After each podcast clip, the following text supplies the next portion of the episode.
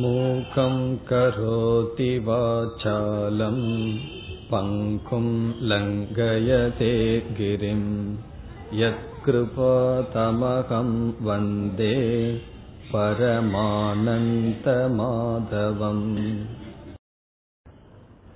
சென்ற வகுப்பில் மூன்று குணங்களினுடைய லட்சணம் என்ன என்று பார்த்தோம் மூன்று குணங்கள் எப்படி பந்தப்படுத்துகின்றது என்று பார்த்தோம். சத்துவ குணத்தினுடைய லட்சணம் பிரகாஷாத்மகம் அறிவு சொரூபம் என்று பார்த்தோம். ரஜோகுணத்தினுடைய லட்சணம் கர்மாத்மகம் செயல் சொரூபம் என்று பார்த்தோம். அல்லது ஆசை சொரூபம் திருஷ்ணாத்மகம் என்று பார்த்தோம். தமோ குணத்தினுடைய சொரூபம் மோகாத்மகம் மயக்குதல் மோகத்துக்கு உட்படுதல் என்று பார்த்தோம். அடுத்ததாக இந்த ஒவ்வொரு குணங்கள் எப்படி பந்தப்படுத்துகிறது என்று பார்த்தோம். சத்துவ குணம் சுகத்திலும் ஞானத்திலும் ஆசையை கொடுப்பதன் மூலம் பந்தப்படுத்துகிறது. ரஜோகுணம் செயலில் ஈடுபடுத்தி பந்தப்படுத்துகிறது. தமோ குணமானது உறக்கம் சோம்பல் இப்படிப்பட்ட நிலையில் ஒருவனை தூண்டி பந்தப்படுத்துகின்றது என்று பார்த்தோம். ஒவ்வொரு ஜீவனும் தமோ குணத்திலிருந்து ரஜோகுணத்திற்கும் ரஜத்திலிருந்து சத்துவத்துக்கும் பிறகு சத்துவத்திலிருந்து குணத்தை தாண்டியும் செல்ல வேண்டும் என்றால் நான் எப்படிப்பட்ட குணத்தினுடைய தூண்டுதலில் இருக்கின்றேன் என்ற அடையாளம் நமக்கு தெரிந்தாக வேண்டும். அதை அடுத்ததாக பகவான் கூறுகின்றார். இன்றைய வகுப்பில் பார்க்கின்றோம். மூன்றாவதான கருத்து குணலிங்கம். லிங்கம் என்றால் அடையாளம். எந்த குணத்தில் எந்த குண வசப்பட்டு நான் இருக்கின்றேன் என்று தெரிந்து கொள்வதற்கான அடையாளங்களை பகவான் கூறுகின்றார். பதினோராவது ஸ்லோகத்திற்கு இப்பொழுது சென்றால் சத்துவ குணம் எனக்கு இருக்கின்றது என்பதற்கு என்ன அடையாளம்? அதை பகவான் கூறுகின்றார். சர்வத்வாரேஷு தேகேஸ்மின் பிரகாச உபஜாயதே. ஐந்து இந்திரியங்களும் மனதும் ஒரு அறிவை பெறுவதற்கு தயாராக இருந்து எப்பொழுது கிரகித்துக் கொள்ளும் சக்தியுடன் இருக்கின்றதோ அப்பொழுது ஞானம் எதா எப்பொழுது ஞானம் தோன்றுகிறதோ அறிவை பெறும் சக்தி உடையதாக இருக்கிறதோ? பகவான் கூறுகிறார் அப்பொழுது சத்துவம் உனக்கு மேலோங்கி இருக்கிறது என்று தெரிந்து கொள். இப்ப லிங்கம் அடையாளம் என்னவென்றால் இந்திரியங்கள் மனம் இவைகளெல்லாம் அறிவை வாங்குவதற்கு தகுதியுடன் இருக்கின்றது. எப்பொழுது அறிவை நாம் அடைய முடியுமோ அல்லது அறிவை அடைய நாம் தயாராக இருக்கின்றோமோ அப்பொழுது நாம் சத்துவ குணத்தில் இருக்கின்றோம் என்பது பொருள். இதுதான் அடையாளம். எப்பொழுது அறிவை வாங்குவதற்கு தகுதி இல்லாமல் இருக்கின்றோமோ அப்பொழுது சத்துவ குணம் இல்லை என்பது பொருள். இப்ப ஞானம் அறிவானது லட்சணம் சத்துவ குணத்தில் நாம் இருக்கின்றோமா இல்லையா என்பதற்கு. அறிவில் ஆசை அந்த அறிவை பெறும்பொழுது அப்படியே வாங்கிக் கொள்கின்ற சக்தி அல்லது சூழ்நிலையை புரிந்து கொள்கின்ற சக்தி. ஒரு சூழ்நிலை இருக்கின்றது அந்த சூழ்நிலையை சரியாக புரிந்து கொண்டால் சரியாக நாம் புரிந்து கொள்கின்ற அறிவு நமக்கு இருக்கும் பொழுது அப்பொழுது சத்துவ குணத்தில் இருக்கின்றோம். ஒரு சூழ்நிலையை நாம் தவறாக பொருள்படுத்தினால் தமோ குணம் அல்லது ரஜோகுணத்தில் இருக்கின்றோம் என்பது பொருள். இனி ரஜோகுணத்துக்கு வந்தால் பகவான் கூறுகிறார் இப்படிப்பட்ட பாவனைகள் மனதில் இருந்தால் நீ ரஜோகுண வசப்பட்டுள்ளாய் என்று ரஜோகுணத்தினுடைய லிங்கத்தை கூறுகின்றார். முதல் லிங்கம் லோபக. லோபம் என்றால் மற்றவர்களுக்கு பகிர்ந்து கொடுக்காமல் நாமே வைத்துக் கொள்ள வேண்டும் என்கின்ற ஆசை. அது லோபம். ஒரு பொருளை மற்றவர்களுக்கு பகிர்ந்து கொடுக்காத புத்தி எப்பொழுது வருகிறதோ பாவனை உனக்கு வருகிறதோ அப்பொழுது நீ ரஜோகுண வசப்பட்டுள்ளாய் என்று புரிந்து கொள் உன்னை மற்றவங்களுக்கு கொடுக்கணும். கொடுக்காம நானே வைத்துக் கொள்ளலாம்ங்கிற அறிவு எப்ப வருதோ அந்த உணர்வு எப்பொழுது வருகிறதோ அப்பொழுது நீ ரஜசினுடைய வசப்பட்டுள்ளாய். லோபக. அடுத்தது பிரவருத்திகி. செயல் செய்ய வேண்டும் செயல் செய்ய வேண்டும் என்கின்ற ஆசை ஆரம்பக. ஏதாவது செயலிலேயே உன்னுடைய மனம் ஈடுபட்டு தூண்டப்பட்டிருந்தால் அப்பொழுது நீ புரிந்து கொள் நீ ரஜோகுணத்தினுடைய பிடியில் இருக்கின்றாய். சும்மா இருக்க விரும்பாம ஏதாவது ஒரு செயல். அந்த செயல் இரண்டு விதம். ஒன்று பிரயோஜனமில்லாம சரீரத்தினுடைய மனதினுடைய செயல்கள். இனி ஒன்று திட்டமிட்டு பெரிய ஒரு செயலை ஆரம்பிப்பது. இந்த ஒரு ப்ராஜெக்ட் இதை செய்யலாமா அதை செய்யலாமா என்று திட்டமிட்டு ஆரம்பிக்கப்படுகின்ற செயல் அல்லது பிரயோஜனமில்லாத செயல்கள். சில பேர் அமர்ந்திருக்கும் பொழுது கால் கைகளை ஆட்டிக்கொண்டு இருப்பார்கள். இதெல்லாம் என்னன்னா பிரயோஜனமில்லாத செயல். இப்படிப்பட்ட செயல் வந்து கொண்டிருக்கும் பொழுது நீ புரிந்து கொள் ரஜத்தினுடைய வசப்பட்டுள்ளாய் என்பது.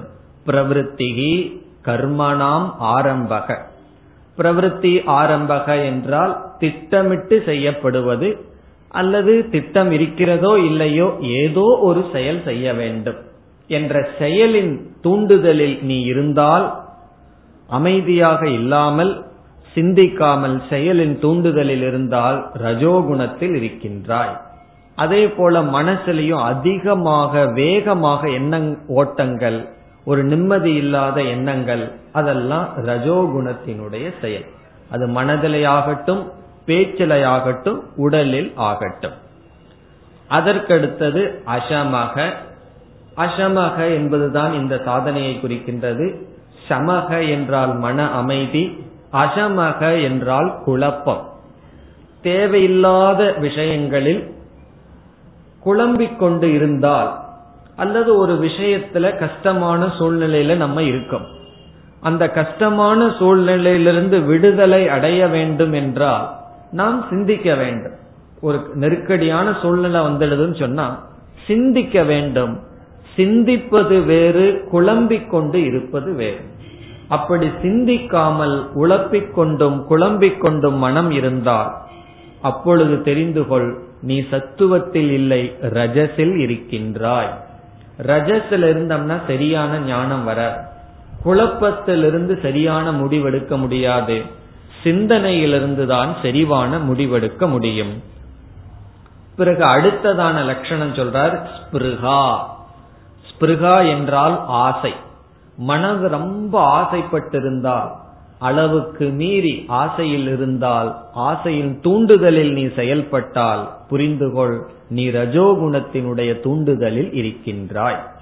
ரஜஸுக்கு தான் பகவான் அதிகமா சொல்றார். ரஜசுக்கும் தமசுக்கும் சத்துவத்துக்கு ஒரே லட்சணத்தை சொல்லிட்டார்.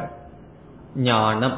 இனி ஒரு லட்சணத்தை சத்துவத்துக்கு நம்ம சேர்த்திக்கலாம். அமைதி தெளிவு. மன அமைதி ஞானம் தெளிவு பிறகு ரஜத்துக்கெல்லாம் என்ன சொன்னாரோ அதுக்கெல்லாம் ஆப்போசிட்டா சேர்த்திக்கலாம்.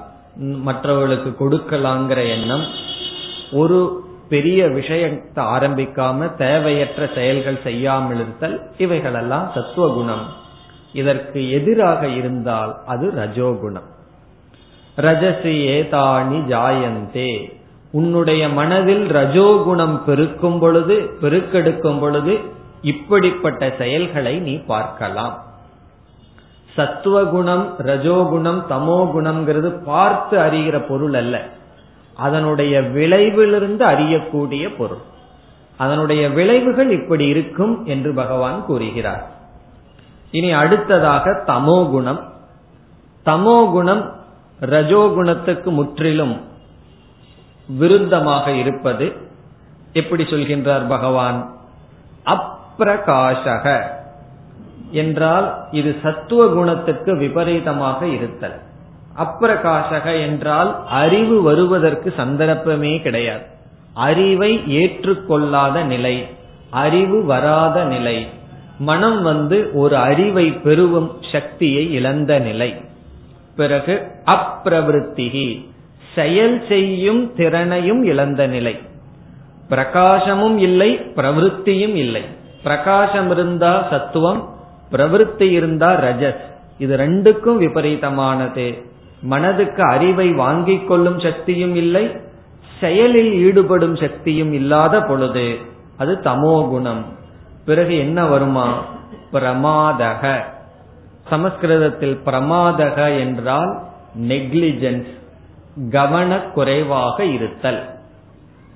எப்பொழுதெல்லாம் நாம கவனக்குறைவாக இருக்கின்றோமோ அப்பொழுதெல்லாம் தமோ குணத்தில் இருக்கின்றோம். பெரிய பெரிய ஆக்சிடென்ட் எல்லாம் எதனால நடக்குதுன்னா இந்த தமசுனாலதான். கவனக்குறைவாக இருந்து விடுகின்றோம். அப்பொழுது தமோ குணத்தில் இருக்கின்றாய். பிறகு மோகமே வச்ச.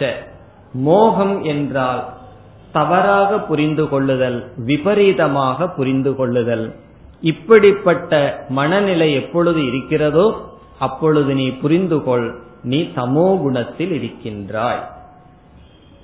அப்போ நம்முடைய வாழ்க்கை எப்படி இருக்கும்னா சில சமயம் சமசில் இருப்போம் சில சமயம் ரஜஸில் இருப்போம் சில சமயம் சத்துவத்தில் இருப்போம். இந்த மூன்றிலையும் மாறி மாறி நம்முடைய மனம் இருந்து கொண்டு இருக்கும். இதுல அதிகமா எது இருக்குதோ அவர்கள் சத்துவ பிரதானம் என்றும் குறைவாக நேரத்துல எது இருக்கோ அவர்கள் அந்த குணத்தினுடைய தூண்டுதல் இல்லாமல் இருக்கிறார்களும் என்று பொருள். ஒருவர் சத்துவத்தில் இருந்தா எல்லா நேரத்திலும் சத்துவத்தில் இருப்பார் என்பது பொருள் அல்ல.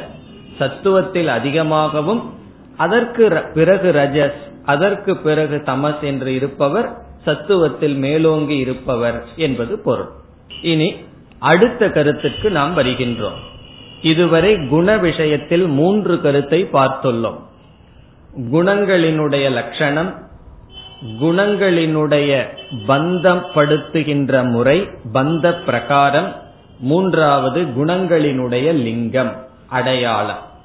ஒவ்வொரு குணத்தினுடைய இலக்கணம் என்னன்னு பார்த்தோம். எப்படி நம்மை பந்தப்படுத்துகிறதுன்னு பகவான் சொன்னார். பிறகு இந்த குணம் நம்மிடம் இருக்கிறது என்று எப்படி கண்டுபிடித்தல் என்பதை பகவான் கூறினார். இனி அடுத்த கருத்து என்னவென்றால் ஒருவன் சத்துவ குணத்தில் இருந்து இறந்து விட்டால் அவனுக்கு என்ன பலன் என்று சொல்கிறார். ஒருவன் அதிகமாக ரஜோகுணத்தில் இருந்து கொண்டு வாழ்க்கையை முடித்தால் அவன் வாழ்க்கை முடியும் பொழுது ரஜோகுணத்தில் இருந்து முடித்தால் அவனுக்கு என்ன பலன்? சமோ குணத்திலிருந்து வாழ்க்கையை முடித்தால் என்ன பலன் என்று சொல்கிறார்.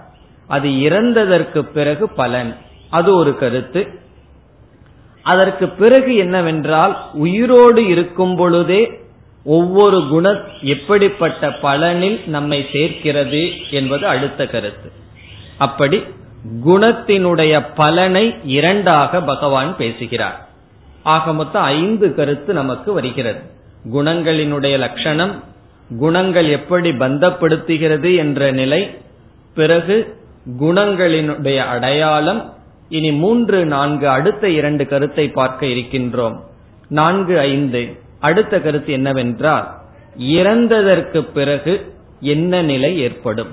ஒருவன் சத்துவ குணம் வரை வாழ்க்கையில் முன்னேற்றத்தை கண்டு இறந்து விட்டான். குணத்தையும் கடந்து செல்லவில்லை. அவனுடைய நிலை என்ன? ஒருவன் ரஜோகுணம் வரை வாழ்ந்துள்ளான். அவனுடைய நிலை என்ன?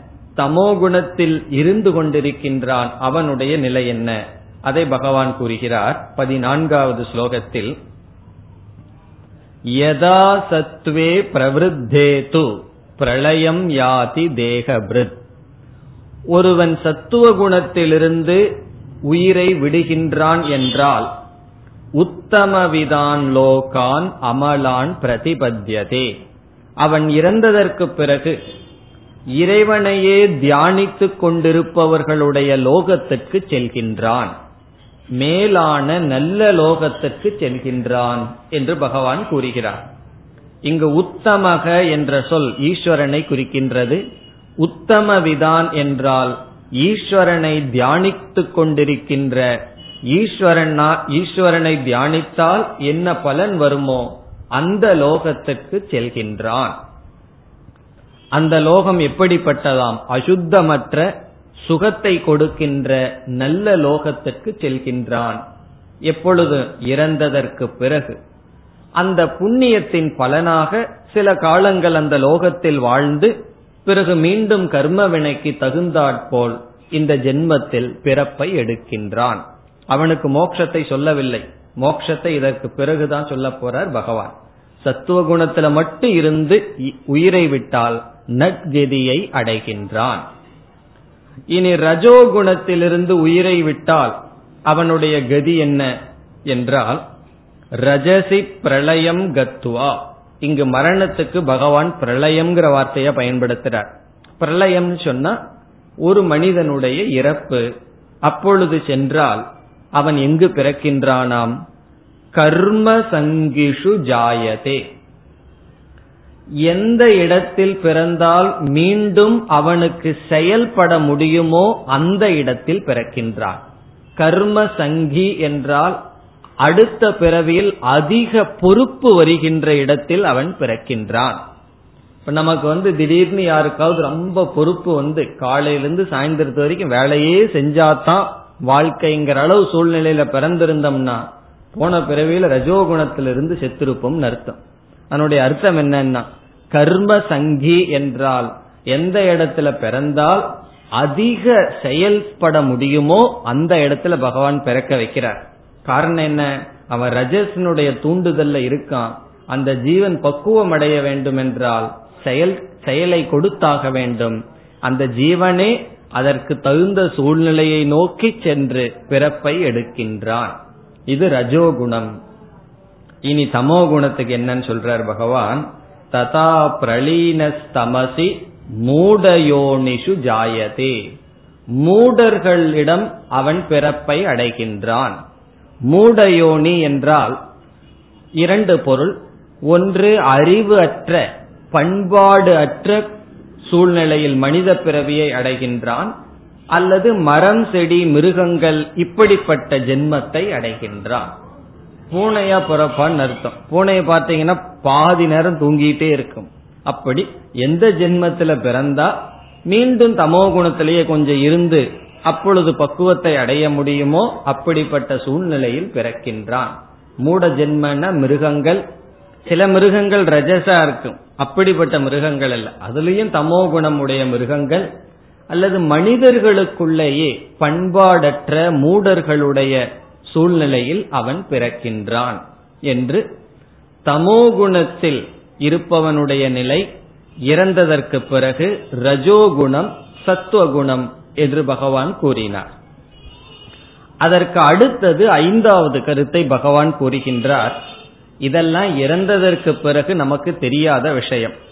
இங்க இருக்கும் பொழுதே ஒருவன் சத்துவத்தில் இருந்தா என்ன பலன் கிடைக்கிறது? ஒருவன் ரஜோ குணத்துல வாழ்ந்தா என்ன பலன் கிடைக்கிறது? ஒருவன் தமோ குணத்தில் இருந்து வந்தால் என்ன பலன் கிடைக்கின்றது என்று பகவான் கூறுகிறார். இது எப்போனா இங்க இருக்கும் பொழுதே என்ன நிலை என்று பகவான் கூறுகிறார். அடுத்த சில ஸ்லோகங்களில் பதினாறாவது ஸ்லோகத்தில் இந்த கருத்து வருகின்றது. சத்துவ குணத்தில் இருப்பவனுக்கு அவன் அடையும் பலன் புண்ணியம் சுகம் என்று பகவான் கூறுகிறார். சத்துவத்தில் இருந்தால் அவனுக்கு புண்ணியம் கிடைக்கின்றது. புண்ணியத்தின் பலனாக வாழ்க்கைக்கு தேவையான பொருள்கள் இகலோக பரலோக சுகத்தை அடைகின்றான். பிறகு மன அமைதி சுகம் இவைகளை அடைகின்றான். ரஜோகுணத்தினுடைய பலன் துக்கம் என்று கூறுகிறார் பகவான். கஷ்டம் உடலுக்கு துக்கம் நமக்கு வரும். துயரம் வருவதுதான் ரஜோகுணத்தினுடைய பலன். தமோகுணத்தினுடைய பலன் அறியாமை அஜானம் என்று சொல்ற அவன் துக்கப்படுறதுக்கும் கூட இன்னும் பக்குவப்படலின்னு அர்த்தம். தூங்கிட்டு இருந்தா என்ன துக்கம் வரும்? ஏதாவது கஷ்டப்பட்டு வெயில்ல போய் வேலை செஞ்சா தான் ஏதாவது துக்கம் வரும். சத்துவ குணத்தில் இருக்கிறவன் அறிவுனால சந்தோஷமா இருப்பான். அதனாலதான் நம்ம வாழ்க்கையில பார்த்தோம்னா ஒருவர் நல்ல படிப்பு படித்தவர் ஏசி ரூம்ல உட்கார்ந்துட்டு இருப்பார் ஒரு ஆபீஸ்ல வந்து மேனேஜிங் டைரக்டரா இருப்பவர் அல்லது ஒரு பெரிய கம்பெனில ரொம்ப படிச்சவர் வந்து ஏசி ரூம்ல உட்கார்ந்துட்டு இருப்பார் இருபதாயிரம் ரூபாய் சம்பளம் வாங்குவார். அந்த ஆபீஸ்லயே அந்த கம்பெனில வேலை செய்யறானே லேபர் அவனுடைய உழைப்பு எப்படி இருக்குன்னா அந்த தீயிலையும் இதுலயும் ரொம்ப கஷ்டப்படுவான். அவன் ரொம்ப உழைப்பான். அவனுக்கு என்ன சம்பளம்னா ஏதோ ஒரு ஐயாயிரம் ரூபாய் சம்பளம். இவர் என்னன்னா ஏசி ரூம் உட்காந்துட்டு ஏதோ புஸ்தகத்தை வச்சுட்டு கிறுக்கிட்டு இருப்பார் அவருக்கு சம்பளம் இருபதாயிரம் ரூபான்னா. இது தர்மமான்னு நமக்கு கேட்க தோன்றும். ஆனா அது பெரிய விஷயம். இவன் இவ்வளவு தூரம் சத்துவத்தில் இருந்தா தான் அறிவை அடைய முடியும். இந்த லேபர் கிட்ட போய் அறிவு பூர்வமா ஏதாவது ஒண்ணு செய்யினா செய்ய மாட்டான். காரணம் அறிவை பயன்படுத்துற அளவுக்கு அங்க பக்குவம் இல்ல. சரீரத்தை தான் அவனால பயன்படுத்த முடியும். ஆகவே சத்துவ குணம்ங்கிறது உயர்ந்தது. அந்த அதனுடைய பலன் என்னன்னா அதுவும் உயர்ந்தது. அதனாலதான் படிப்பு அதிகமாக ஆக நமக்கு வாழ்க்கையில் உலகத்தை பார்க்கிற விதம் அதனால வர்ற பலன் இதெல்லாம் அதிகரிச்சுட்டே போகுது. ஏன் எல்லோருமே ரொம்ப படிக்கிறது இல்லைன்னா அந்த அளவுக்கு சத்துவ குணம் கிடையாது. காரணம் என்ன? கொஞ்சம் மூளைய வேலை செஞ்சு மீதி மூளையெல்லாம் வேலை செய்யாம வச்சிருந்து உடம்பையே வேலை செய்யறது ரொம்ப சுலபமாக இருக்கும். ஆகவே பகவான் சொல்ற சத்துவ குணத்தினுடைய பலன் சுகம் அதனுடைய பலன் அமைதி புண்ணியம். ரஜசினுடைய பலன் வெறும் துக்கம்தான். சரீரத்துக்கு கிளேஷம் கஷ்டம்தான். தமசினுடைய பலன் அந்த துக்கத்தை வாங்கறதுக்கும் கூட இவனுக்கு தகுதி இல்லாம அஜானத்தில் இருப்பான். அது சௌரியமா இருக்கேன்னு தோணலாம். துக்கம் கூட வரலையேன்னு சொல்லி. பிறகு என்னன்னா அதுக்கும் கூட இவன் லாய்க்கு இல்லைன்னு அர்த்தம். பிறகு துக்கத்துக்கு வந்து பிறகு துக்கத்தை கடக்க வேண்டும். அஜானத்திலிருந்து நேர சத்துவத்துக்கு போக முடியாது. கிளேசப்பட்டு தான் சத்துவத்திற்கு செல்ல வேண்டும். பிறகு மீண்டும் பகவான் சொல்றார் சத்துவத்திலிருந்து ஞானம் வருகின்றது ரஜசிலிருந்து லோபம் வருகின்றது. யாருக்கும் கொடுக்க மாட்டேன்னு நம்ம வீட்டுக்குள்ள மட்டும் எடுத்து வச்சோம்னா அது ரஜோகுணம். பிறகு கவனமின்மையும் அறியாமையும் மோகமும் தமோ குணத்தினுடைய பலன் என்று சொல்லி அதற்கு பிறகு வருகின்ற ஸ்லோகத்தில் மீண்டும் இறந்ததற்கு பிறகு என்ன பலன் என்றால் ஊர்துவம் கச்சந்தி சத்வஸ்தாகா. சத்துவத்தில் இருப்பவர்கள் மேலே செல்கிறார்கள் ரஜஸில் இருப்பவர்கள் மத்தியில் இருக்கிறார்கள் தமசில் இருப்பவர்கள் கீழே இருக்கிறார்கள் என்று பகவான் சொல்லி இதை முடிக்கின்றார். இதோடு குணத்தை பற்றிய ஒரு பகுதியானது முடிவடைகிறது. அதாவது பதினெட்டாவது ஸ்லோகத்துடன் இந்த ஐந்து கருத்து முடிவடைகிறது. இந்த ஐந்து கருத்து என்னன்னு ஞாபகம் வைத்துக் கொள்ள வேண்டும். குணத்தினுடைய லட்சணம் என்னென்ன குணத்தினுடைய லட்சணம்னு நம்ம பார்த்தோம். சத்துவ குணத்துக்கு என்ன லட்சணம் தமோ குணத்துக்கு என்ன லட்சணம் ரஜோ குணத்துக்கு என்னன்னு பார்த்தோம். பிறகு அந்த குணம் எப்படி பந்தப்படுத்துகின்றது? குணம் ஒவ்வொரு குணமும் எந்த விதத்தில் பந்தப்படுத்துகின்றது என்பது இரண்டாவது கருத்து. மூன்றாவது கருத்ததா கருத்தாக நாம் பார்த்தது ஒவ்வொரு குணத்தினுடைய லிங்கம் என்ன அடையாளம் என்ன இந்த குணத்தில் வசப்பட்டுள்ளோம் என்று எப்படி தெரிந்து கொள்வது இன்றைய வகுப்பில் பார்த்தோம். நான்காவது இறந்ததற்கு பிறகு குணம் எங்கு கொண்டு விடும்? ஐந்தாவது உயிரோடு இருக்கும் பொழுதே நம்மை குணங்கள் எப்படி வைத்திருக்கும் என்று பார்த்தோம். இனி இதற்கு அடுத்த கருத்துக்கு பகவான் வருகின்றார். அடுத்த கருத்து என்னவென்றால் ஒவ்வொரு மனிதனும் தமோ குணத்தில் தான் பிறக்கிறார்கள். பிறகு முயற்சியுடன் சத்துவ குணத்துக்கு செல்ல வேண்டும். முயற்சியுடன் சத்துவ ரஜோகுணத்துக்கு செல்ல வேண்டும் தமசிலிருந்து. அதற்கு அடுத்ததாக முயற்சியுடன் சத்துவ குணத்துக்கு செல்ல வேண்டும். அதற்கு அடுத்ததாக சத்துவத்திலேயே இருந்தால் புண்ணியம் சில லோகத்துல போய் சுகத்தை அனுபவிக்கிறது. அதுவும் சம்சாரம் தான் ஏன்னா பகவான் சொல்லியிருக்கார் சத்துவ குணமும் பந்தப்படுத்தும்னு சொல்லியிருக்கார். இனி நம்முடைய வாழ்க்கை எப்படி முடிவடைகிறது என்றால் இந்த சத்துவத்தையும் தாண்டி குணங்களை கடந்து செல்லுதல் அதை குணாதீதன் என்று சொல்கின்றார் பகவானிங் அதீதன் என்றால் கடந்தவன். குணத்தையும் கடந்தவனாக செல்ல வேண்டும். இனி அடுத்த கேள்வி எந்தெந்த சாதனையின் மூலமாக ஒருவன் ஒவ்வொரு குணத்தையும் கடந்து எந்த சாதனையில் சத்துவ குணத்தையும் கடந்து போக முடியும் என்பது நம்முடைய அடுத்த கேள்வி. ஒருவன் தமோ குணத்திலிருந்து ரஜோ குணத்துக்கு செல்வதற்கு என்ன சாதனை? என்றால் இங்கு அந்த சாதனையை பகவான் சொல்லவில்லை. இங்க பகவான் சொன்ன சாதனை எந்த சாதனையினால் சத்துவத்தையும் கடந்து குணாதீதன் ஆக வேண்டும்ங்கிறத மட்டும் சொல்றார் காரணம் என்ன? மீதி சாதனையை எல்லாம் ஏற்கனவே பகவான் சொல்லிவிட்டார். அதை இங்க நம்ம ஞாபகப்படுத்தி கொண்டு பிறகு சத்துவத்திலிருந்து குணங்களை கடந்து செல்ல என்ன சாதனைன்னு பகவான் சொல்றத பார்ப்போம். அதற்கு முன்னாடி அந்த கேப்பை நம்ம வந்து சரி பண்ணவன் என்ன இடைவெளி இருக்கின்றது. தமசிலிருந்து ரஜசுக்கு போறதுக்கு என்ன சாதனை? ரஜசிலிருந்து சத்துவத்துக்கு போறதுக்கு என்ன சாதனைன்னு பார்த்தோம்னா அதுக்கு அடுத்த ஸ்டெப்ல பகவான் பேசுறார். சத்துவத்தையும் கடந்து போறதுக்கு என்ன சாதனைன்னு பேசுகிறார். அதற்கு என்ன சாதனை? இவைகளெல்லாம் பகவானால் பேசப்பட்டதுதான். ஒருவன் தமோ குணத்திலிருந்து ரஜோ குணத்திற்கு செல்ல பகவான் இங்கு நமக்கு கொடுத்த சாதனை கர்ம யோகம் என்ற சாதனை. கர்மயோகம் என்ற சாதனையை ஒருவன் மேற்கொண்டால் அவன் தமசிலிருந்து ரஜசுக்கு செல்வான். ரொம்ப பேர் தமஸ்லியே இருக்கிறதுனாலதான் விவேகானந்தர் போன்றவர்கள் எல்லாம் என்ன சொன்னார்கள்? சும்மா உட்கார்ந்து தியானம் பண்ணிட்டு இருக்காத சமுதாயத்துக்குள்ள வா செயல்படு என்றெல்லாம் அவர்கள் சொன்னார்கள். காரணம் என்ன? நாம் அமர்ந்து கொண்டு சத்துவம்ங்கிற பேர்ல தூங்கிக் கொண்டு தமசுல இருந்து கொண்டு இருந்தால் பிறகு முன்னேற்றம் இருக்காதுன்னு சொல்லி நாம் செயலில் ஈடுபட வேண்டும். சமுதாய சேவை செய்தல் நம்ம ஒரு பொறுப்பை எடுத்துக்கொண்டு அந்த பொறுப்பில் நிலைநாட்டுதல்.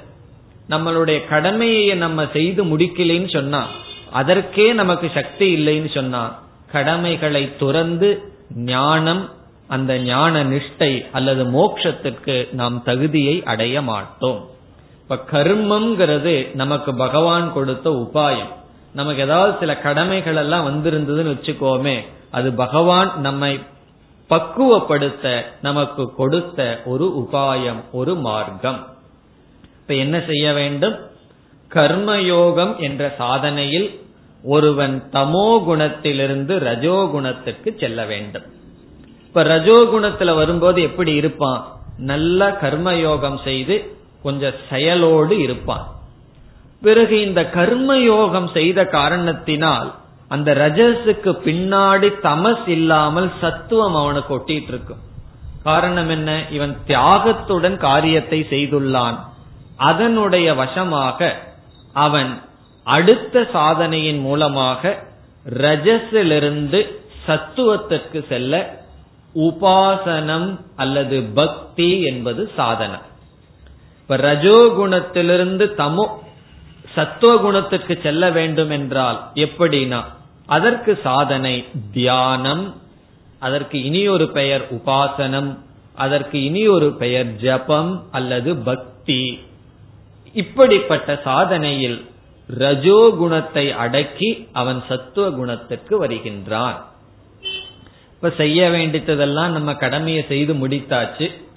இதற்கு பிறகு நமக்கு செய்யறதுக்கு ஒன்னு இல்லைன்னு ஓரளவு வந்துட்டோம்னு சொன்னா மீண்டும் நம்ம வயதான காலத்துல அல்லது தேவையில்லாத செயல்களை எடுத்து போடுறதுக்கு பதிலாக நம்ம மனசை என்ன செய்யணும்னா இனி செயல்பட்டது போதும் பிரவருத்தியில் இருந்தது போதும் முதல்ல பணத்தை சம்பாரிச்சது போதும் அடுத்த ஜெனரேஷன் வந்து சம்பாதிக்க ஆரம்பிச்சிட்டாங்கன்னா அவங்க கையில கொடுத்துட்டு என்ன செய்யணும்னா ஊரெல்லாம் சுத்திட்டு இருக்க கூடாது. அதெல்லாம் ஏற்கனவே பண்ணியாச்சு. நான் யாத்திரை போறேன் அங்க போறேன் இங்க போறேன்னு சுத்தக்கூடாது. வயசான காலத்துல பஸ் ஏறி போறது கஷ்டம். நமக்கும் கஷ்டம் மற்றவங்களுக்கும் கஷ்டம். அதனால வயசு வர்றதுக்குள்ள இங்க இந்த இத பார்க்கலாம் அதை பார்க்கலாம் இங்க சுத்தலாம் அங்க சுத்தலாம் அதெல்லாம் முடிச்சிடும் ஏன்னா சின்ன வயசுல அதை செய்யல. வேற எங்கேயோ சுத்திட்டு எல்லாம் ரொம்ப லேட்டா போயிட்டு இருக்கு எல்லாருக்கும். அப்படி இல்லாம சின்ன வயசுலதான் நல்ல இடங்கள் எல்லாம் போய் பார்த்துட்டு பிறகு வயதான காலத்துல என்ன பண்ணணும்னா ஓர் இடத்தில் அமர்ந்து பிரார்த்தனை செய்ய வேண்டும் ஜபம் செய்ய வேண்டும் அனுஷ்டானம் செய்ய வேண்டும் பாராயணம் செய்ய வேண்டும். இப்படிப்பட்ட காரியத்தில் ஈடுபட்டு ஒருவன் சத்துவ குணத்திற்கு வர வேண்டும். அப்பொழுதுதான் மன ஒருமுகப்பாடு நன்கு அமையும். இந்த ஜபம் எல்லாம் செய்யாம மனத ஒருமுகப்பாடுங்கிறது கனவுலையும் நினைக்க முடியாது. காரணம் என்ன? கர்மயோகம்ங்கிற பேர்ல செயல்பட்டு செயல்பட்டு மனம் சிதறி இருக்கின்றது. அப்படி சிதறி இருக்கின்ற மனதை ஒரு மணி நேரம் கவனமா வகுப்பு கேளுங்கன்னு சொன்னா கேட்க முடியுமா? ராமாயண மகாபாரதம்னா கேட்டுடலாம். அப்படியே ஸ்டோரி நல்லா இருக்கும் கதை கேட்கறதுக்கு. கொஞ்ச நேரம் அஞ்சு நிமிஷம் தூங்கி இருந்தாலும் கூட ராமர் கொஞ்ச தூரம் போயிருப்பாரு பிடிச்சிடலாம். ஆனா வேதாந்தம் அப்படி இல்லை. ஒரு அஞ்சு நிமிஷம் விட்டுட்டோம் அப்படின்னா அந்த கிளாஸே அவுட் ஆயிடும் அதுவும் உபனிஷத்து கிளாஸ் எல்லாம் கேட்டோம்னு வச்சுக்கோமே ஒவ்வொரு வார்த்தையும் நம்முடைய கவன குறைவில்லாமல் கேட்க வேண்டிய சூழ்நிலை. அப்ப என்னன்னா மனது ரொம்ப ஒருமுகப்பட்டிருக்க வேண்டும். அதற்கு எப்படி தயார்னா உபாசனை தியானம்ங்கிறதுல தயார் பண்ணி சத்துவ குணத்துக்கு வர வேண்டும். இப்ப கர்மயோகத்தின் மூலமாக ரஜோகுணம் உபாசனையின் மூலமாக சத்துவ குணத்துக்கு வந்தாச்சு. இனி சத்துவ குணத்தில் யார் இருக்கிறார்களோ அவர்களால் தான் ஞானத்தை அடைய முடியும். ஒரு அறிவை அடையணும்னு சொன்னா சத்துவ குணத்தில் இருந்தா தான் அடைய முடியும். ஒரு கான்செப்ட் ஒரு கருத்து நம்ம மனசுல கிரகிக்கப்பட வேண்டும் என்றால் அது சத்துவ குணத்துல தான் இருக்கணும். ரஜோ குணத்துல இருந்தோம் தமோ குணத்துல இருந்தோம்னா உடம்பு அளவுல வேலை செஞ்சிடலாம். ஆனா சிந்திக்க தெரியாது டிசைன் பண்ண தெரியாது. அல்லது ஒரு கருத்தை சொன்னா அந்த கருத்தை அறிவானது ஞானமானது சத்துவ குணத்தை உடைய மனதில் தான் ஏற்படும். இனி அடுத்த கேள்வி இந்த சத்துவ குணத்தை எப்படி கடந்து செல்லுதல்? என்பது அடுத்த கேள்வி. இப்ப எவ்வளவு குணத்துக்கு வந்திருக்கோம்? தமோ குணத்துக்கு வர்றதுக்கு என்ன முயற்சி பண்ணணும்னு கேட்க கூடாது அது முயற்சி இல்லாம வந்துருவோம். தமோ குணத்துலதான் பிறந்திருக்கோம். அது தமோ குணத்துக்கு வர்றதுக்கு என்ன சாதனை பண்ணணும்னா ஒரு சாதனையும் வேண்டாம். தமோ குணத்துலதான் ஆரம்பிக்கிற நம்ம. பிறகு ரஜோ குணத்துக்கு போறோம் கர்மயோகம் எல்லாம் பண்ணி. ரஜோ குணத்திலிருந்து தியானம் எல்லாம் பண்ணி சத்துவ குணத்துக்கு போயாச்சு. சத்துவ குணத்துக்கு வந்தாச்சுன்னா என்ன அர்த்தம்னா அந்த சத்துவ குணத்துக்கு வந்தவர்கள் ஞானத்தை அடைய ஞானத்துக்காக ஏங்கி இருப்பார்கள் ஞானத்தை அடைவார்கள். பிறகு இந்த ஸ்லோகத்துல பகவான் சொல்றார் அடுத்த ஸ்லோகத்துல இந்த ஞானத்தினால் அவன் சத்துவத்தையும் தாண்டி விடுகின்றான். இப்ப ஞான யோகம் என்ற சாதனையில் ஆத்ம ஞானத்தினால் அவன் குணாதீதன் ஆகின்றான். அது பகவான் கொடுக்கின்ற பதில். சத்துவ குணத்தை எப்படி தாண்டி செல்கின்றோம்? ஆத்ம ஞானத்தினால். பரமாத்மாவை பற்றிய ஞானத்தினால் ஒருவன் சத்துவ குணத்தையும் தாண்டி செல்கின்றான். அது எப்படி சத்துவ குணத்தையும் ஒருவன் ஞானத்தினால் தாண்டி செல்கின்றான்? ஞானம் எப்படி சத்துவ குணத்தையும் ஒருவனை தாண்ட வைக்கும்?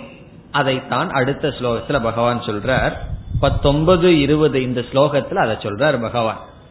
எப்படி என்றால் இது எப்படிப்பட்ட ஞானம்னு பார்க்கணும். இங்க பகவான் வந்து ஒரு ஞானத்தை சொல்றார். இந்த ஞானத்தினால் ஒருவன் சத்துவத்தையும் தாண்டுகிறான். என்ன ஞானம் இது என்றால் சத்துவகுணம் ரஜோகுணம் தமோகுணம் தமோ குணம் என்பது நம்முடைய மனதை சார்ந்தது. நம்முடைய மனசுக்கு தான் மூணு குணம். இந்த ஞானம் என்ன சொல்லுது? நான் இந்த மனம் அல்ல. நான் இந்த மனதை பிரகாசப்படுத்துகின்ற ஆத்மா. இவ்வளவு நாள் சத்துவ குணத்தில் இருக்கிற வரைக்கும் நான் யார்னா இந்த மூன்று குண ரூபமாக இருக்கிற மனசுதான் நான். இங்க ஞானம் என்ன சொல்லுது? நான் சத்துவ ரஜஸ் தமோ குண ரூபமாக இருக்கின்ற மனம் அல்ல. இப்படிப்பட்ட மனதை பிரகாசப்படுத்துபவனாக நான் இருக்கிறேங்கிற ஒரு அறிவு அடைஞ்சிட்டோம்னா பிறகு என்ன ஆயிருவோம்? நம்ம சத்துவத்தையும் தாண்டியாச்சு ரஜசையும் தாண்டியாச்சு தமசையும் தாண்டியாச்சு. காரணம் என்ன? இந்த மூன்று குணரூபமாக இருக்கின்ற மனதுடன் நாம் விடு விடுதலை அடைந்து விட்டோம். கடைசியில யாருகிட்ட நம்ம விடுதலை அடையிறோமா நம்ம மனசு கிட்ட இருந்து தான் விடுதலை அடையிறோம். எத்தனையோ பேர்த்துக்கிட்ட இருந்து விடுதலை அடையணும்னு சொல்றமே நம்ம மனசு தான் நம்ம பந்தப்படுத்திட்டு இருக்கு. இந்த மனதை இந்த புஸ்தகத்தையும் மைக்கையும் பார்க்கறது போல ஞானத்தில் பார்க்கும் பொழுது அவன் குணத்தை கடந்தவன் ஆகிறான். இப்ப பகவான் கூற்று நமக்கு புரிகின்றதோ? ஒருவன் எப்படி சத்துவ குணத்தை கடக்கின்றான்? சத்துவ குணத்தை மட்டுமல்ல நீதி குணத்தையும் எல்லாத்தையும் எப்படி கடக்கின்றான்? அந்த குணஸ்வரூபமாக இருக்கின்ற மனம் வேறு நான் ஆத்மஸ்வரூபம் ஞான சொரூபம் சைத்தன்ய சொரூபம் சத் சொரூபம் என்ற ஞானத்தில். பிறகு செயல்கள் எல்லாம் யார் செய்கிறார்கள்? இந்த மனமும் உடலும் செய்கிறது. அவைகள் தான் கர்த்தா அவைகள் தான் போக்தா.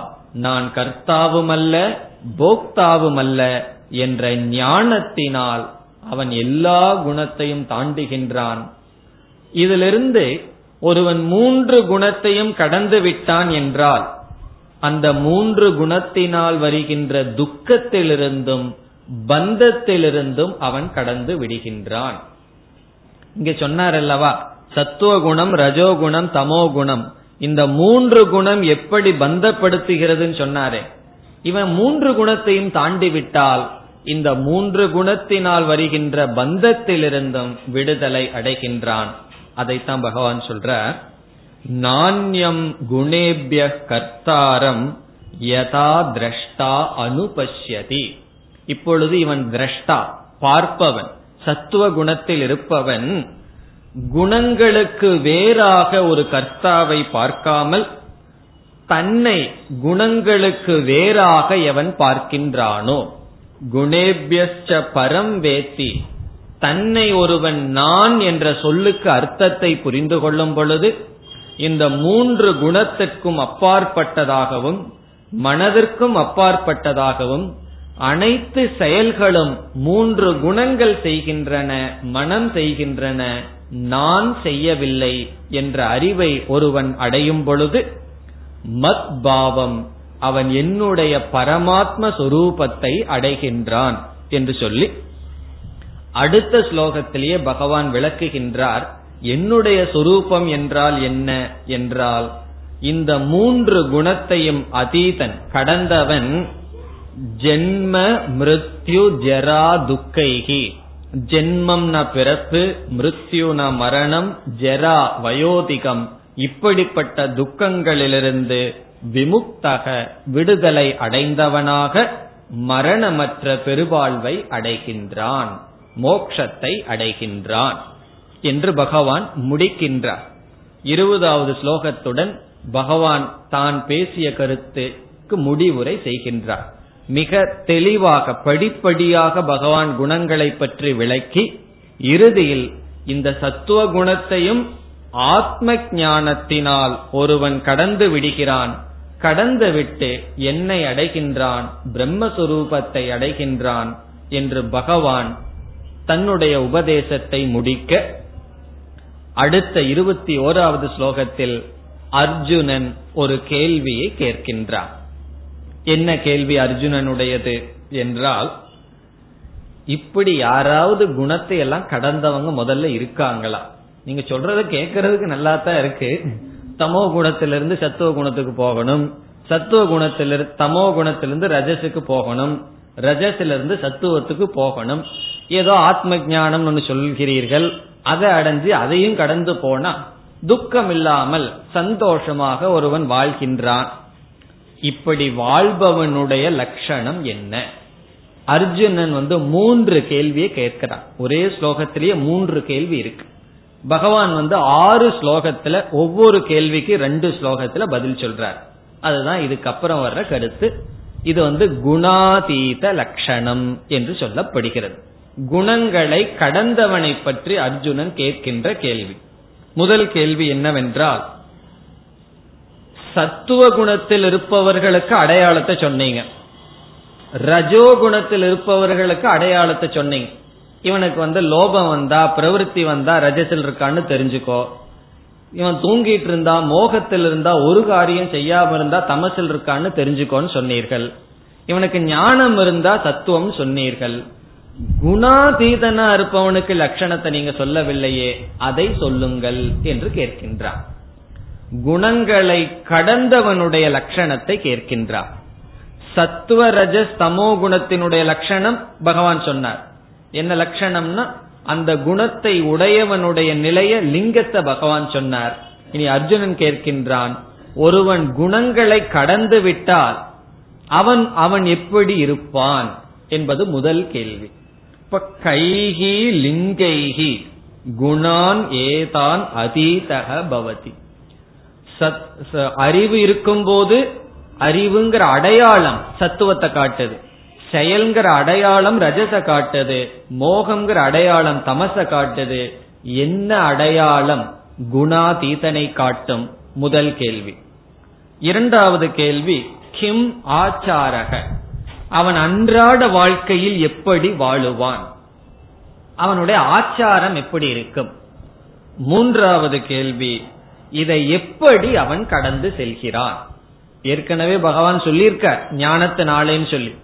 அர்ஜுனன் வந்து மீண்டும் சற்று தெளிவாக பகவான் விளக்க வேண்டும் என்று அதை அவன் கடந்து எப்படி செல்கின்றான்? அதற்கும் உபாயத்தை கொடுங்கள். இது அர்ஜுனனுடைய கேள்வி. இந்த ஒரு ஸ்லோகத்துல மூணு கேள்வி மறைஞ்சிருக்கு. முதல் கேள்வி என்ன? குணாதீத லிங்கம் மூன்று குணத்தையும் கடந்தவனுடைய அடையாளம் என்ன?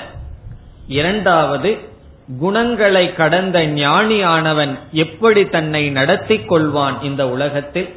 மற்றவங்களோட எல்லாம் எப்படி பழகுவான்? அவனுக்கும் கூட கொஞ்சம் கோபம் வருமா? அதெல்லாம் எப்படி? கேக்குற அர்ஜுனன். பிறகு என்னன்னா எப்படித்தான் எதனால் அவனுக்கு இதை கடக்க முடிந்தது? இந்த தமசிலிருந்து ரஜசுக்கு போறதுக்கே படாத பாடா இருக்கே. இவன் மூணுக்கும் போய் அதையும் எப்படி கடந்தான்? இது எப்படி சாத்தியமாய ஆனது அவனால்? அந்த மூணு கேள்வியை கேட்கின்றான். இனி கடைசி ஆறு ஸ்லோகத்தில் ஒவ்வொன்னாக பகவான் பதில் சொல்றார். இப்ப முதல் ரெண்டு ஸ்லோகத்துல எடுத்துட்டோம்னா லிங்கத்தை சொல்றார் அடையாளத்தை சொல்றார். உண்மையிலேயே ஞானி குணங்களை கடந்தவன் நேரடியான அடையாளங்கள் கிடையாது. அது அவனுக்கு தான் தெரியும். குணத்தை கடந்திருக்கிறமா அல்லது சத்துவ குணத்தில் இருக்கிறமான்னு சொல்லி. இருந்தாலும் பகவான் ஒரு அழகான லட்சணத்தை சொல்றார்.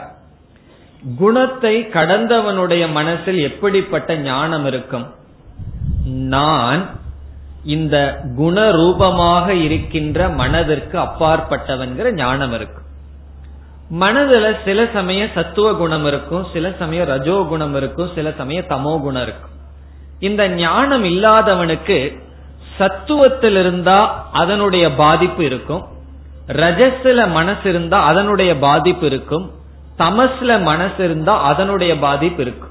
காரணம் என்ன? இவனும் இந்த மனசு ஒன்னா இருக்கு.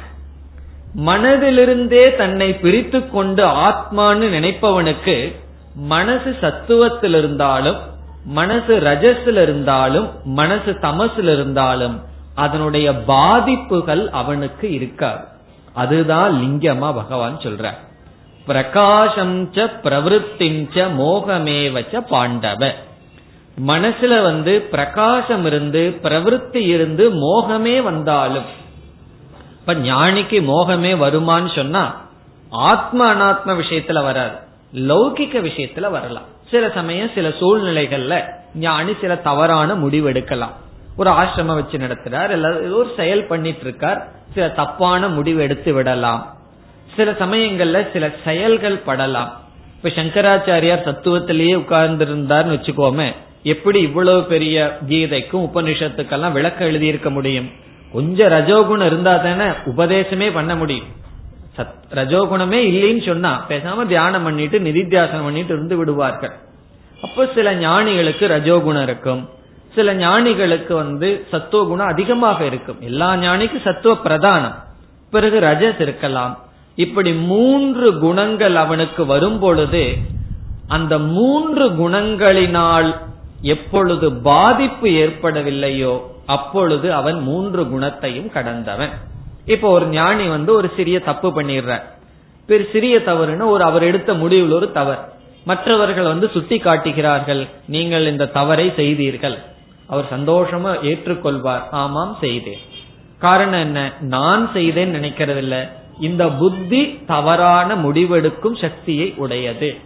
சில சமயம் ரைட்டா இருக்கு நீங்க எடுத்த முடிவு நல்லா இருக்கேன்னு புகழ்ந்தா சந்தோஷப்பட மாட்டார் நீங்க எடுத்த முடிவு தப்பா போச்சுன்னு சொன்னா வருத்தப்பட மாட்டேன் ஆனா குண குணாதீதன் ஆகலின்னு வச்சுக்குவோமே ஒருவர் வந்து நீங்க சரியான முடிவு எடுத்தன்னா உச்சி கொழுந்துரும் நீங்க எடுத்த முடிவு தப்புன்னு சொன்னா உடனே வருத்தப்பட்டு நான் தப்பா சொல்லிட்டேனே தப்பா முடிவு எடுத்துட்டேனேன்னு உட்கார்ந்துட்டு இருப்போம் ஆனா இவர் எப்படின்னா இந்த குணங்கள் மனசில் இருந்தாலும் அதனால் பாதிப்பு எப்பொழுது இல்லையோ அப்பொழுது நீ தெரிந்து கொள் குணத்தை கடந்தவன். என்ன? சில சமயம் நமக்கே வரும். நான் இவ்வளவு நாளா வேதாந்தம் படிக்கிறேன்னு நானும் மூணு குணத்தை கடந்தவன் தானே அப்படின்னா இருக்கலாம். எப்போனா எந்த குணத்தினுடைய பாதிப்பும் எனக்கு எப்பொழுது இல்லையோ அப்பொழுது குணத்தை நான் கடந்தவன். நத்வேஷ்டி சம்பிரவருத்தாணி ந நிவத்தாணி காங்ஷதி இதுல இனியொரு சூக்ஷமத்தையும் பகவான் சொல்றார். இவனுக்கு சத்துவ குணம் தான் வேணும்னு கூட ஆசைப்பட மாட்டானா சத்துவகுணம் இருந்தா இருக்கட்டும் ரஜஸ் இருந்தா இருக்கட்டும் தமஸ் இருந்தா இருக்கட்டும் சொல்லி மூன்று குணங்கள் வரும் போகும் இவன் அவைகளை சாட்சியாக பார்க்கின்றான். உதாசீனனை போல் அமர்ந்துள்ளான். எந்த விஷயத்துல? தன்னுடைய மனசிலேயே தன்னுடைய மனமிடமே உதாசீனனாக இருந்து கொண்டு இந்த குணங்கள் தான் குணங்களில் இருக்கின்றன என்று எதனாலும் தாக்கப்படாதவனாக இருக்கின்றான். உண்மையிலேயே எதுவுமே நம்மை தாக்குவதில்லை. நம்ம மனசுதான் நம்மை தாக்கி கொண்டிருக்கிறது. ஒருவர் ஒரு வார்த்தையை சொல்றார். அந்த வார்த்தையை கேட்டு நம்ம துக்கப்படுறோம். ஐயோயோ அந்த வார்த்தை எனக்கு துக்கம் கொடுத்ததேன்னு சொல்றோம். உண்மையிலேயே அந்த வார்த்தைக்கு துக்கம் கொடுக்கிற சக்தி கிடையாது. அந்த வார்த்தைய துக்கம் கொடுக்கறதா மாத்துறது நம்முடைய மனசு. அல்லது அந்த வார்த்தை துக்கம் இல்லைன்னு சொன்னா இல்லதான். இப்ப நம்ம தாக்குவது நம்முடைய மனம். அந்த மனதினால் தாக்கப்படாதவன். உண்மையிலேயே நம்ம யார் அடிச்சிட்டு இருக்கான்னா நம்ம மனசுதான் நம்மை துக்கப்படுத்துகிறது. இவன் எப்பொழுது நம்முடைய மனதே நமக்கு பகைவன் அல்லவோ அப்பொழுது அவன் குணங்களை கடந்தவன் என்று இரண்டு ஸ்லோகத்தில் பகவான் எந்த குணத்தினுடைய பாதிப்பும் எப்பொழுது இல்லையோ அப்பொழுது குணங்களை கடந்தவன் சொல்றார். இனி அடுத்து இருபத்தி நான்கு இருபத்தி ஐந்து இந்த ரெண்டு ஸ்லோகத்துல அவன் எப்படி விவகாரம் பண்ணுவான்னு சொல்ற மற்றவங்களிடமெல்லாம் அவன் எப்படி பாவித்து வாழ்வான் என்றால் சுருக்கமான பதில் சமத்துவம். சமமாக இருப்பான். அதுதான் பகவானுடைய பதில். எல்லோரிடமும் மனதளவில் சமமாக இருப்பான். வெளி விஷயத்துல சமமாக இருப்பான்னு அர்த்தம் கிடையாது. சர்வன்ட்ட போய் சோபா மேல உட்கார்ந்து வச்சிட்டு இருப்பான்னு அர்த்தம் கிடையாது. காரணம் என்னன்னா யாருக்கு எந்த இடத்த கொடுக்கணுமோ அது விவகாரத்துல மெயின்டைன் பண்ணுவான். ஆனா மனதளவில் எல்லோரிடமும் சமமாக இருப்பான். எல்லா சூழ்நிலையிலும் சமமாக இருப்பான். எல்லாவற்றையும் சமமாக பார்ப்பான். எல்லா பொருள்கள் எல்லா மனிதர்கள் எல்லா சூழ்நிலை. அதற்கு சில உதாரணத்தோட பகவான் விளக்கிறார். சமதுக்க சுக ஸ்வஸ்தக. துக்கத்திலும் சுகத்திலும் சமமாக இருப்பான். ஒரு கஷ்டம் வந்துடுதுன்னு சொன்னா அது உடலுக்கோ சூழ்நிலைக்கோ வந்தாலும் சமமா இருப்பான் சில பேர் வந்து என்ன செய்வார்கள்? ஒரு சின்ன கஷ்டம் வந்துடுதுன்னு சொன்னா சகித்து கொள்ள மாட்டார்கள். கஷ்டம் ஒண்ணு. கஷ்டம் வந்துடுதேன்னு வர்ற கஷ்டம் அது வந்து அதிகம். பஸ் வராம நிக் பஸ்ஸுக்கு போய் நிக்கிறீங்க பஸ் வரலீங்கிறது ஒரு கஷ்டம். அது வரலையே வரலையேன்னு சொல்லிட்டு இருக்கிறமே அது ரெண்டாவது கஷ்டம். அதான் பெரிய கஷ்டம். அப்படி வாழ்க்கையில வர்ற கஷ்டங்களை அவன் சமமாக பாவிக்கின்றான். அது வாழ்க்கையினுடைய ஒரு அங்கம்னு புரிந்து கொள்கிறான் அர்த்தம். அங்க ரெசிஸ்டன்ஸ் கிடையாது. வேண்டாம் வேண்டான்னு ஒதுக்குவது கிடையாது. சம்சாரம்னு என்னன்னா வேண்டான்னு சொல்றது சம்சாரம். இருக்கட்டும் சல்தாகைன்னு சொல்லுவார்கள். எப்படி இருந்தாலும் இருக்கட்டும் என்பது மோக்ஷம். இப்ப சுகத்திலும் துக்கத்திலும் சொத்தக தன்னிடத்தில் இருப்பவன். பிறகு சம லோஷ்ட அஸ்ம காஞ்சனக. கல் மண் தங்கம் இவைகளை சமமாக பார்ப்பவன். இது எதை குறிக்குதுன்னா மோகம் எல்லாம் அவனுக்கு கிடையாது. எந்த பொருளும் அவனை மோகத்தில் உட்படுத்தாது. சமமாக இருப்பான். காஞ்சனம்னா தங்கம். தங்கத்தையும் மண்ணாங்கட்டியையும் சமமாக பார்ப்பான். சமமாக பார்ப்பான்னு சொன்னா மண்ணாங்கட்டி எடுத்து பீரோல வச்சுக்குவான்னு அர்த்தம் கிடையாது. அல்லது தங்கத்தை தூக்கி ரோட்ல போடுவான்னு அர்த்தம் கிடையாது. அவனுடைய அறிவுல அது மோகத்தை கொடுக்கின்ற பொருளாக இல்லை. வேறொரு உபனிஷத்துல அந்த உபனிஷத் ஆசிரியர் சொல்றார் இந்த உலகமே தங்கத்துல மயங்கி இருக்குன்னு சொல்லி சொல்றார்.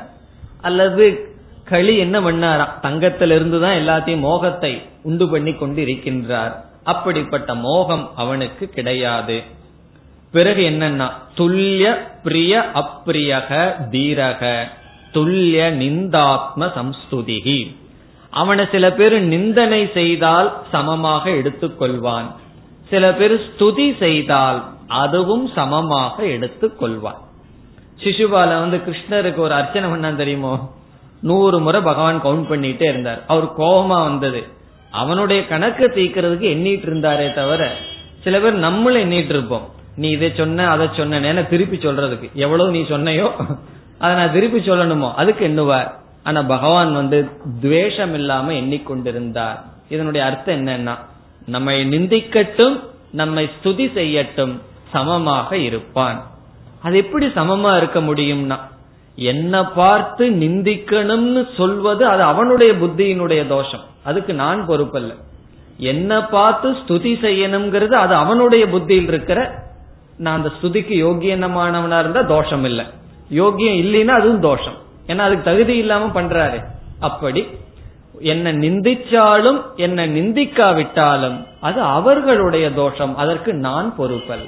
ஒருவர் வந்து நம்ம நிந்திச்சா நமக்கு கோபம் வந்துடுது காரணம் என்னன்னா அந்த நிந்தனைக்கு நம்ம அவ்வளவு முக்கியத்துவம் கொடுத்துறோம். நிந்திக்கிறது அது அவனுடைய புத்தியில் இருக்கிற தோஷம். அதற்கு எனக்கும் பொறுப்பல்ல என்று அவன் விட்டு விடுகின்றான். அவனுடைய மனசிலேயே அவனுக்கு பற்றில்லைங்கும் போது மற்றவங்க புத்தியில் இருக்கிற தோஷத்தை பார்த்து அதனால் எப்படி அவன் பாதிக்கப்படுவான்? நிந்தா ஸ்துதி. மான அபமானயோ துல்லியக மித்ராரி பக்ஷயோகோ. அவனுக்கு நண்பர்களும் கிடையாது பகைவர்களும் கிடையாது. அவனை பொறுத்த வரைக்கும். மற்றவர்கள் யாராவது நண்பர்கள்னு வந்தா மற்றவர்கள் பகைவர்கள் என்று நினைத்தால் இவனுக்குள் சமமாக இருப்பான். இப்ப நண்பர்களிடமும் பகைவர்களிடமும் மானம் அபமானம் நிந்தா ஸ்துதி எல்லா சூழ்நிலைகளிலும் சமமாக அவன் பாவித்து வாழ்வான். சர்வாரம்ப பரித்தியாகி எந்த விதமான செயலிலும் சத்தியத்துவ புத்தியுடன் செயல்படுவதில்லை. பகவான் சொல்றார் இவன் குணாதீதன். இவனை குணத்தை கடந்தவனாக தெரிந்து கொள் இப்ப சத்துவ குணத்தில் இருக்கும் போது ஞானம் ரஜோ குணத்தில் இருக்கும் போது லோபம் முதலியவை தமோ குணத்தில் இருக்கும் பொழுது செயலின்மை மோகம் குணாதீதனாக இருந்தால் இந்த மூன்றிலிருந்தும் பாதிப்பு இல்லாத மனநிலை. காரணம் என்ன? இவைகளுக்கு அப்பாற்பட்ட ஆத்மா நான் என்ற அறிவு. அதற்கு அடுத்ததாக பகவான் சமத்துவமாக விவகாரம் செய்தல் அறிவளவில் இருப்பதை ஆச்சாரமான பதிலை சொன்னார். என்ன மூணு கேள்வி கேட்டான் அல்லவா அர்ஜுனன்? ஒன்று குணாதீதனுடைய அடையாளம் என்ன? அத பகவான் சொன்னார். இரண்டாவது குணாதீதன் எப்படி நடந்து கொள்வான்? அதற்கு பதில் சொன்னார்.